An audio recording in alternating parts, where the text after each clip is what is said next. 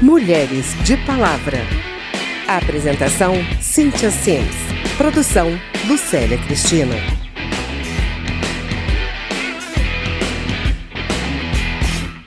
Nasci, sou assim e vou até o fim. Pirata maldita, maluca, mucama, índia, rainha, cigana, mulher. Sempre fiquei desejando os homens, assim, porque me ensinaram que era desse jeito, não que eu realmente desejasse. E aí eu percebi isso quando eu fiquei com uma mina pela primeira vez. Aí eu falei, nossa, sou sapatão. É isso, não tem mais por onde fugir.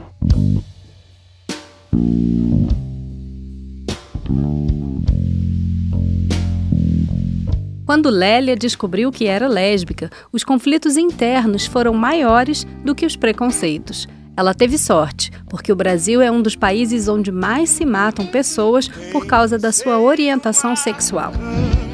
Meu bem, que falasse de amor, então vem cá. No programa de hoje, a gente continua falando sobre o conceito de gênero, mas agora a partir do ponto de vista de pessoas que podem ou não ter nascido em corpos femininos. Pois é, ser mulher não é exatamente a mesma coisa que ter um corpo feminino. E sentir atração sexual e afetiva também é outra coisa. Por aí, descalça sem nada, ao lado de um.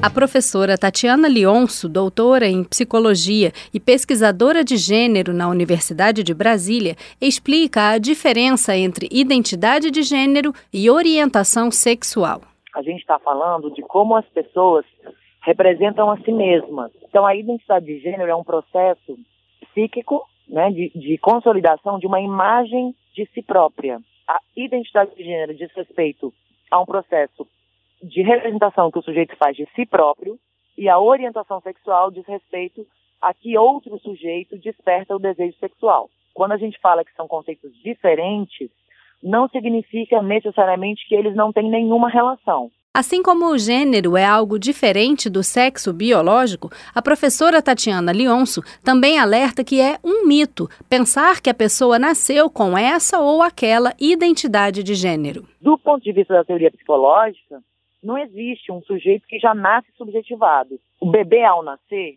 ele não dispõe de uma representação de si próprio, tá certo? A gente vai entender essa instância, que é o eu, uma representação de si, como efeito já de um processo de constituição subjetiva que implica necessariamente a relação com outras pessoas. A gente entende que todo sujeito, seja ele heterossexual, homossexual, cisgênero, transexual, enfim, em toda essa diversidade humana, né? Qualquer psiquismo, ele é objeto de, ele é efeito de um processo de relação né, e de constituição.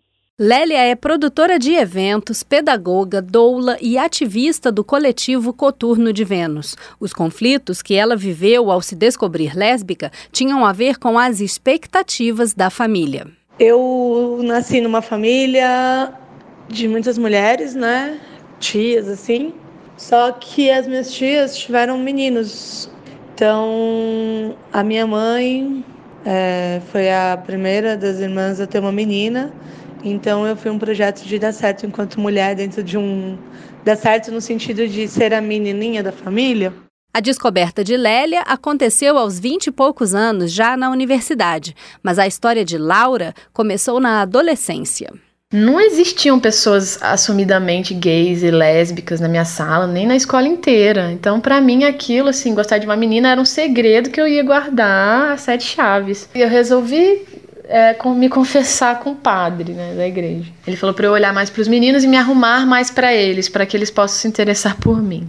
Essa foi a dica da Igreja Católica para mim. Família, escola e igreja são tantas pessoas que esperam que a gente se comporte da forma adequada ou prescrita como natural que o preconceito contra homossexuais é difícil de superar.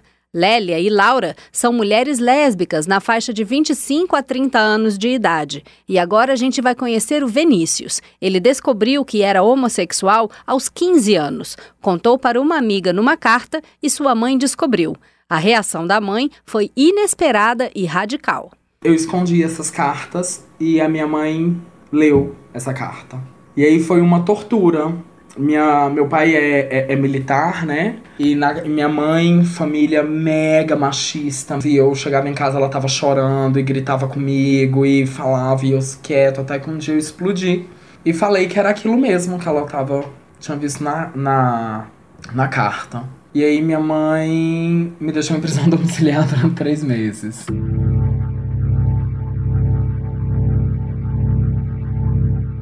E ela falava muito para mim que o meu pai jamais aceitaria, que se o meu pai descobrisse isso um dia, ele seria capaz de me matar, de se matar, e eu, que eu ia destruir a família. E isso foi uma questão para nós até o dia em que ela morreu. Virou um tabu, na verdade, depois, e a gente não falou mais sobre isso, mas ela sabia que era e tal, e a gente nunca mais tocou nesse assunto.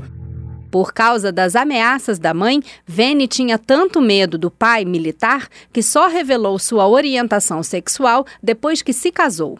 Eu conheci meu ex-marido, uh, um cara com quem eu fiquei casado durante quatro anos. O meu pai sabia que eu morava com um amigo. E aí esse amigo militar do meu pai virou para ele e falou assim: Olha, você tem que conversar com o seu filho. Eu achei que ele ia tirar uma arma e me matar, que foi o que minha mãe me disse a minha vida inteira. E aí ele virou e pro cara e falou assim, ele me contando: Vem cá, mas meu filho, ele tava roubando? Aí o cara virou pra ele e falou: Não, meu filho tava usando droga? Ele: Não, meu filho tá fazendo mal para alguém? Ele: Não, então o que, que você tem a ver com a vida do meu filho? Aí ele me contou isso. Aí ele: Você tá feliz? Aí eu falei: Tô. Aí ele: Então isso é tudo que importa para mim. E foi lindo. E aí o meu pai começou a frequentar a minha casa mesmo, assim, sabendo que o meu ex-marido era quem ele era. E ele amava o meu ex-marido, ele amava o meu ex-marido. Além dos conflitos na vida pessoal, gays e lésbicas também sofrem preconceitos no trabalho e muitos preferem esconder sua orientação sexual, como é o caso da Laura. Eu não falo sobre minha sexualidade no trabalho, infelizmente. Eu não tenho, eu não me sinto livre e não, é confortável para falar sobre isso. E eu tenho medo, é simplesmente medo de ser demitida pelo fato de ser lésbica. Se você estivesse grávida e quisesse o acompanhamento de uma doula na sua gestação e no parto, você contrataria uma doula lésbica? Teve uma vez que uma mulher disse que jamais na vida dela seria é, atendida por uma doula lésbica, porque ela não se sentiria confortável, ela ficaria muito constrangida. E isso me deixou muito arrasada, sabe? E a minha existência, só a minha existência enquanto lésbica é uma existência desejando o corpo dela, né? Eu achei isso bem mal, assim, bem ruim. Pois é, Lélia já passou por vários constrangimentos no trabalho como doula, porque muitas pessoas têm uma imagem estereotipada e equivocada de que os homossexuais são pervertidos e não sabem se relacionar com pessoas do mesmo sexo. Vene diz que são comuns os assédios que sofre no trabalho. Uma das coisas que me ajudaram a pagar minha faculdade, por exemplo, foi a massagem. E eu sempre atendi com massagem na minha vida. E aí, às vezes, eu já tive casos de homens casados com mulheres que aí vão me procurar ou por uma massagem ou por um atendimento e dão em cima de mim durante a sessão. E aí eu tenho que falar: não, não, não, não, não, não é isso. Aqui eu sou fisioterapeuta, aqui eu sou massagista, minha massagem não é isso. Eu não sou um garoto de programa.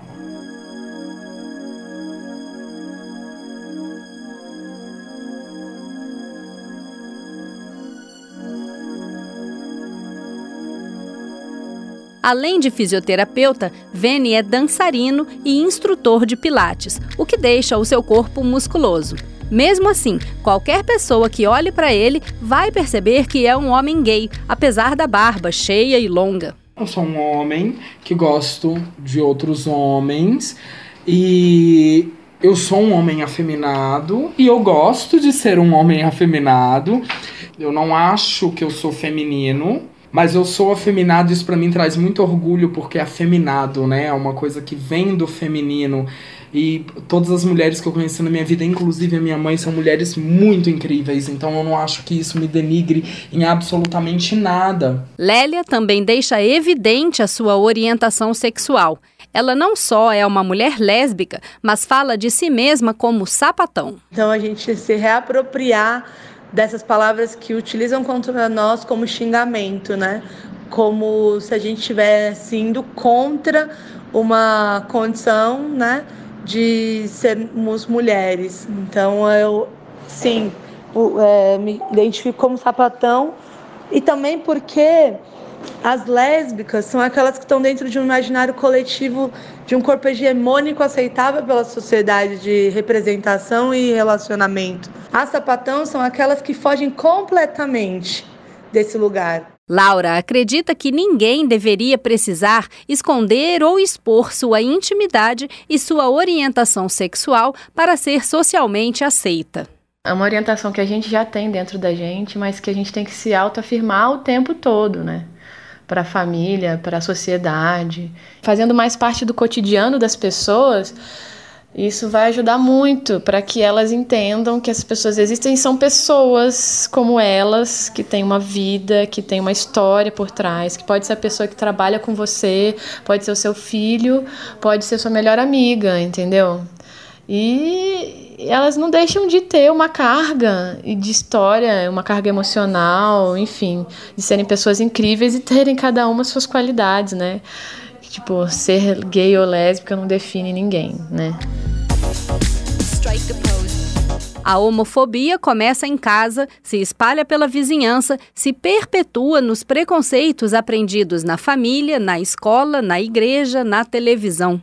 A psicóloga Tatiana Lionso faz um apelo aos familiares de crianças e adolescentes que pareçam ser diferentes na sua identidade de gênero. Um filho ou uma filha numa família, não interessando se ela é descendente biológico ou uma criança adotada, nunca é um produto que você adquire. A família não é dona da criança e do adolescente, né? Mas a família é responsável pela proteção e pelas condições para o desenvolvimento dessa criança e dessa pessoa adolescente. Essas pessoas elas precisam ser amadas não porque elas correspondem a uma idealização que os pais e mães fizeram em relação a quem seriam seus filhos e filhas. Elas precisam ser amadas na sua diferença. Este foi o terceiro programa sobre o conceito de gênero como algo independente do sexo biológico. A gente ouviu os depoimentos de Lélia e Laura, mulheres que se relacionam de forma afetiva e sexual com outras mulheres, as lésbicas. Ouvimos também um homem gay, o fisioterapeuta Vene, para entender que o amor de um homem também pode ser direcionado para outro homem e a professora de psicologia da Universidade de Brasília, Tatiana Lionso, explicou a diferença entre identidade de gênero e orientação sexual. Meu nome é Cintia Simes e eu espero que você tenha gostado desse debate. Para ouvir os programas anteriores, acesse nossa página na internet www.câmara.leg.br barra Mulheres de Palavra. No próximo programa, a gente vai conhecer a história de duas mulheres transexuais, ouvir depoimentos sobre a violência contra pessoas LGBT e conversar com deputadas que aqui na Câmara estão alertando para essa lacuna na nossa legislação. Eu espero você. Até logo. Nasci, sou assim e vou até o fim. Pirata maldita, maluca, mucama, índia, rainha, cigana.